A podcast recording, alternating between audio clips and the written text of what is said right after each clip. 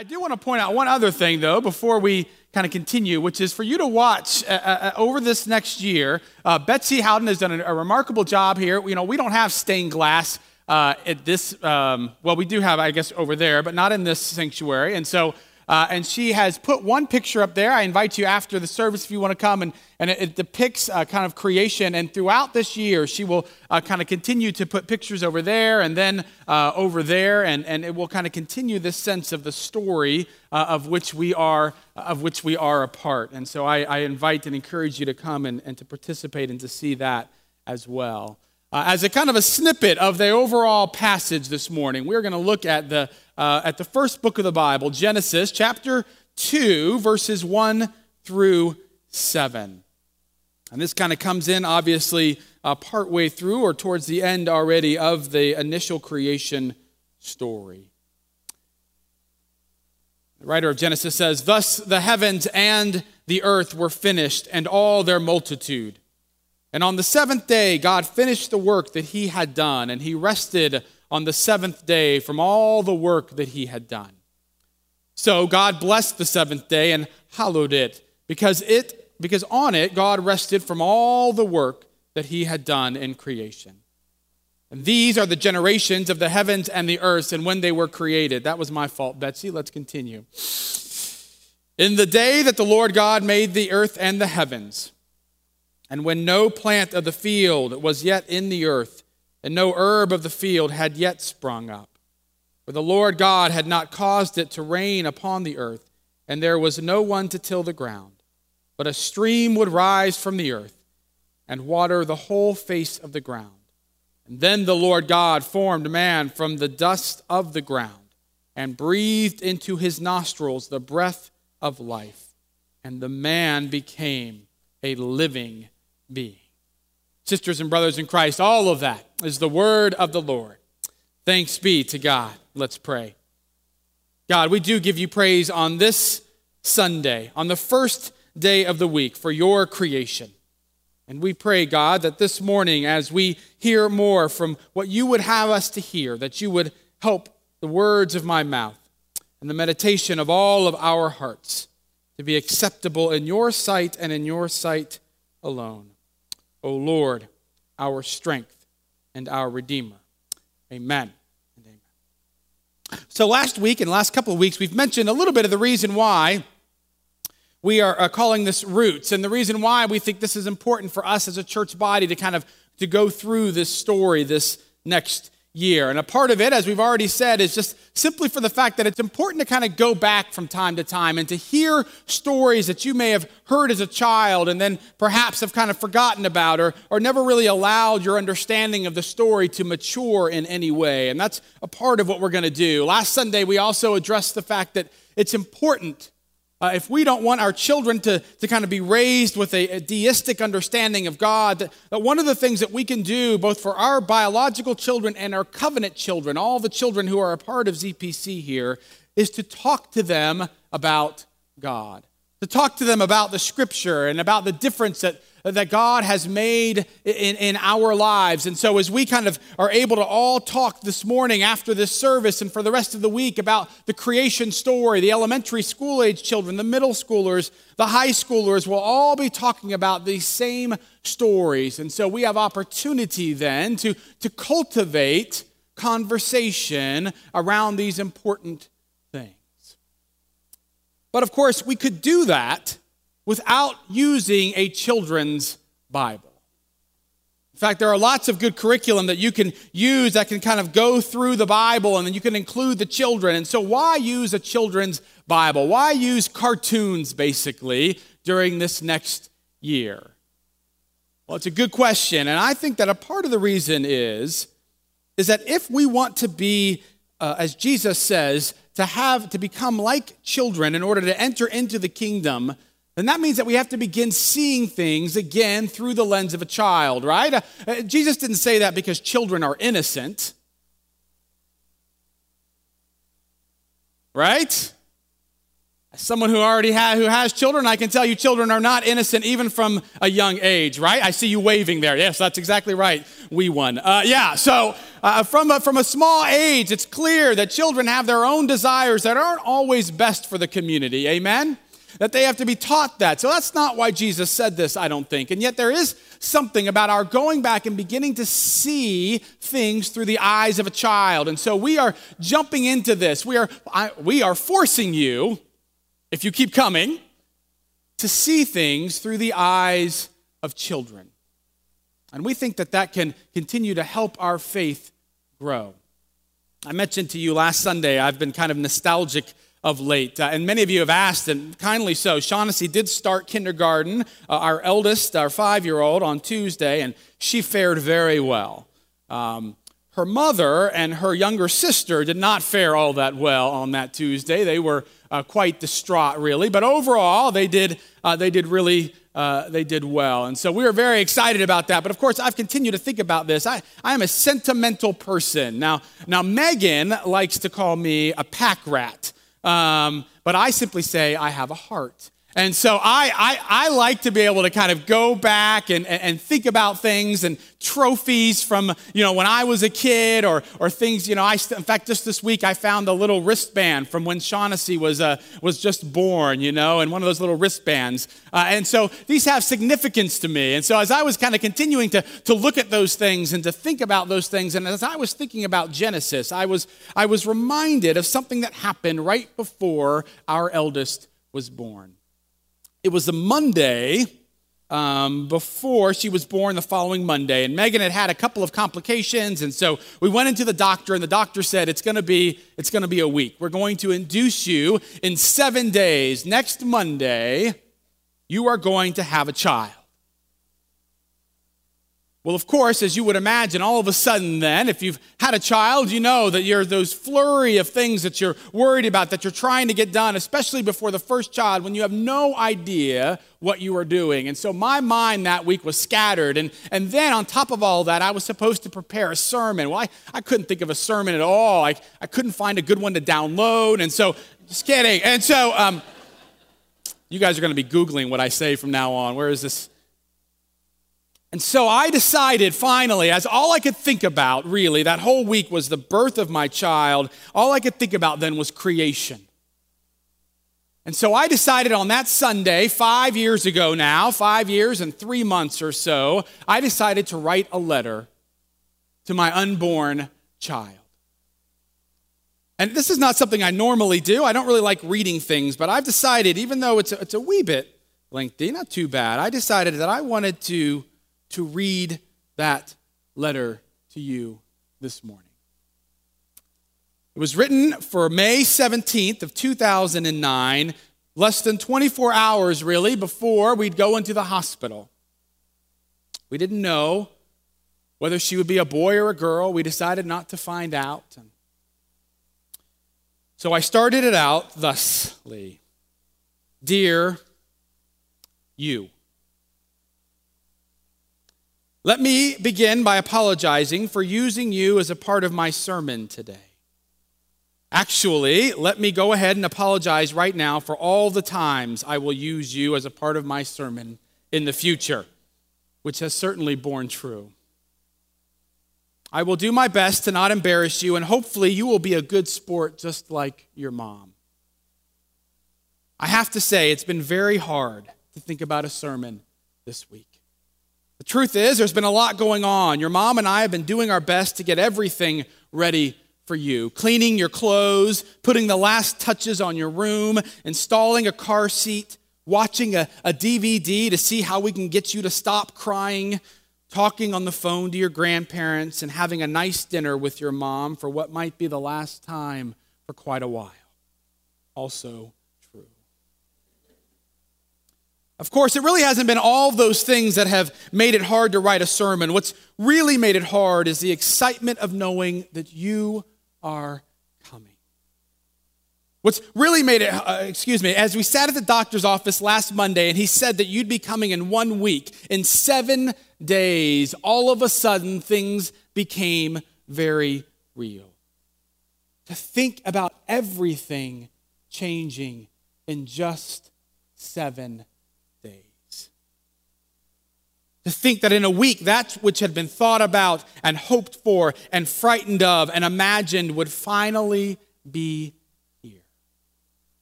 I knew that the beginning, the real beginning, was about to, well, begin. And I am incredibly excited. I am excited to kiss what I'm sure will be your chubby cheeks, to see your first steps, to hear your first words. Remember, they say dada is easier to say than mama. That's scientifically true. I am excited to go to your ball games and your concerts and get your report cards full of A's, right? I'm excited to travel different places with you to experience life together. I'm excited to teach you and to be taught by you. But most of all, I'm excited to simply be with you. I have waited for this for a long time. But it really just hit me this week how incredibly excited I am that you are coming.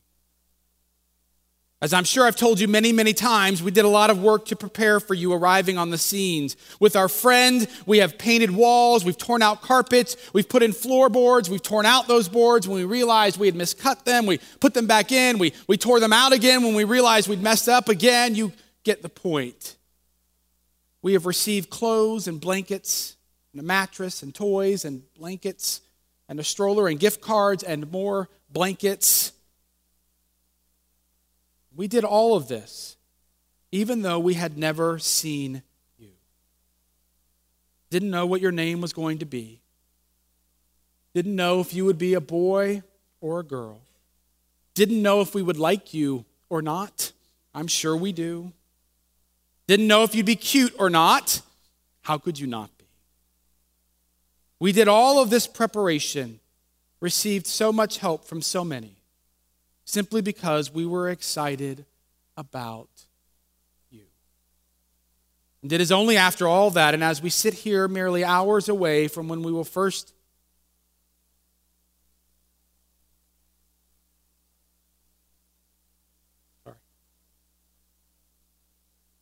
lay our eyes on you that I realized that you have already begun to teach me something.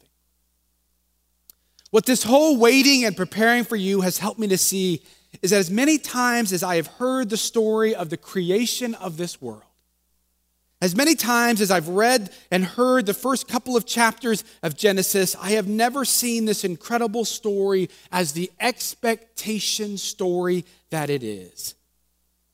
God was doing everything He could to prepare this world so that it would be just right for those humans so long ago, all the way up until you.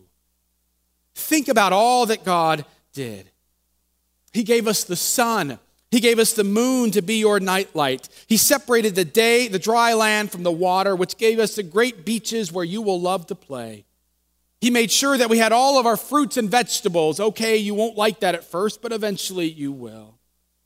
He made certain that there were different seasons so that you could smell flowers in the spring play at the pool in the summer, jump in the leaves in the fall, and build a great snowman in the winter. He put birds in the air so you could be pointed at, so grandma could point out to you what kind each is, and animals in the water so your grandpa could go fishing. Then God decided it wasn't quite enough, and so He made sure we had animals on the ground, and thank God He did. Otherwise, you wouldn't have JP, your little dog, whom I'm sure you will love to torture. Can you imagine a world without all of these things? Well, neither could God. And so he did all those things in preparation because he wanted to make sure that this world would be just right for us.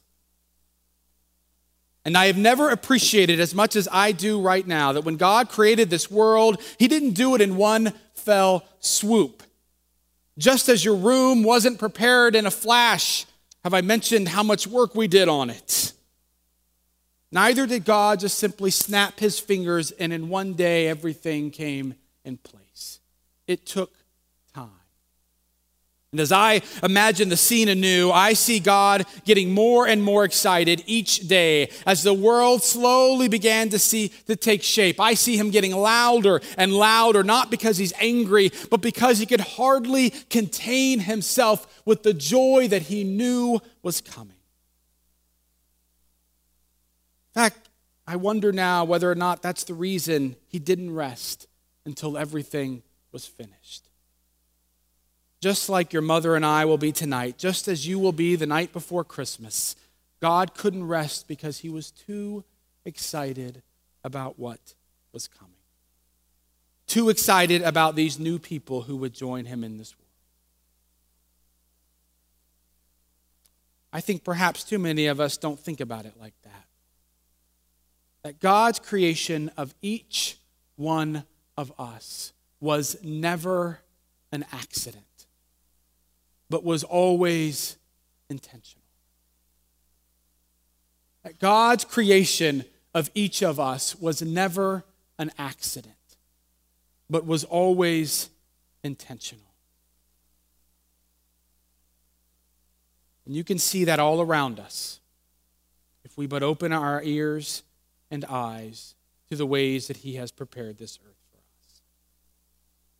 Sometimes your mommy and daddy, we get too busy and we miss the signs that reveal how excited God is that we are here. My hope for you on this, the eve of your arrival, is that you will come to understand just how much you mean to God.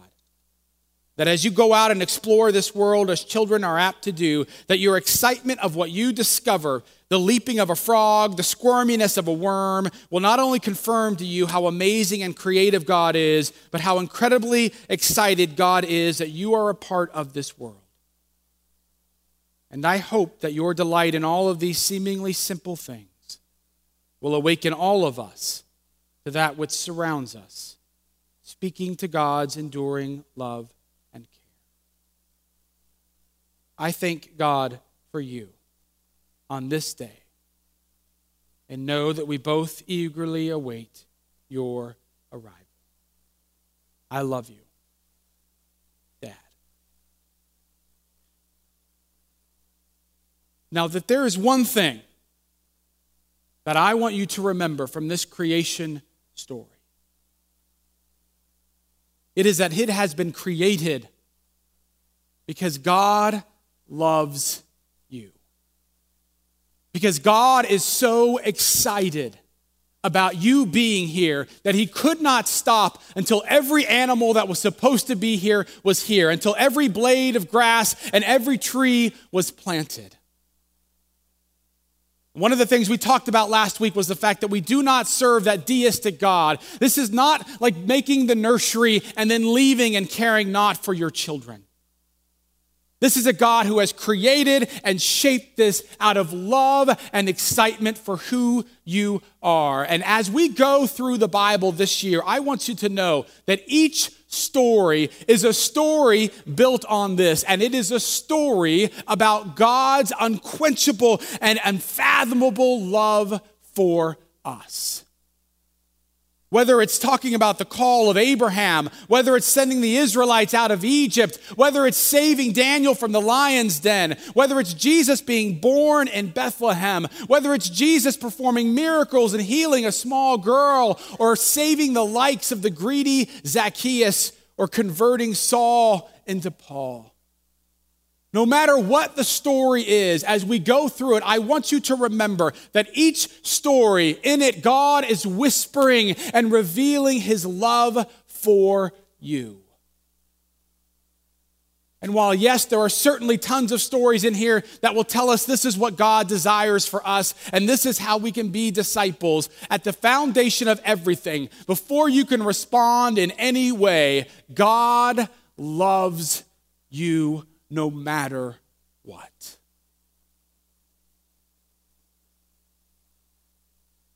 And amidst our own imperfections, our own fears and shortcomings, what others may say or not say, I want you to know that God loves you. And if there is one message that we will hear again and again, it is God's excitement to be in your life and that you are with Him.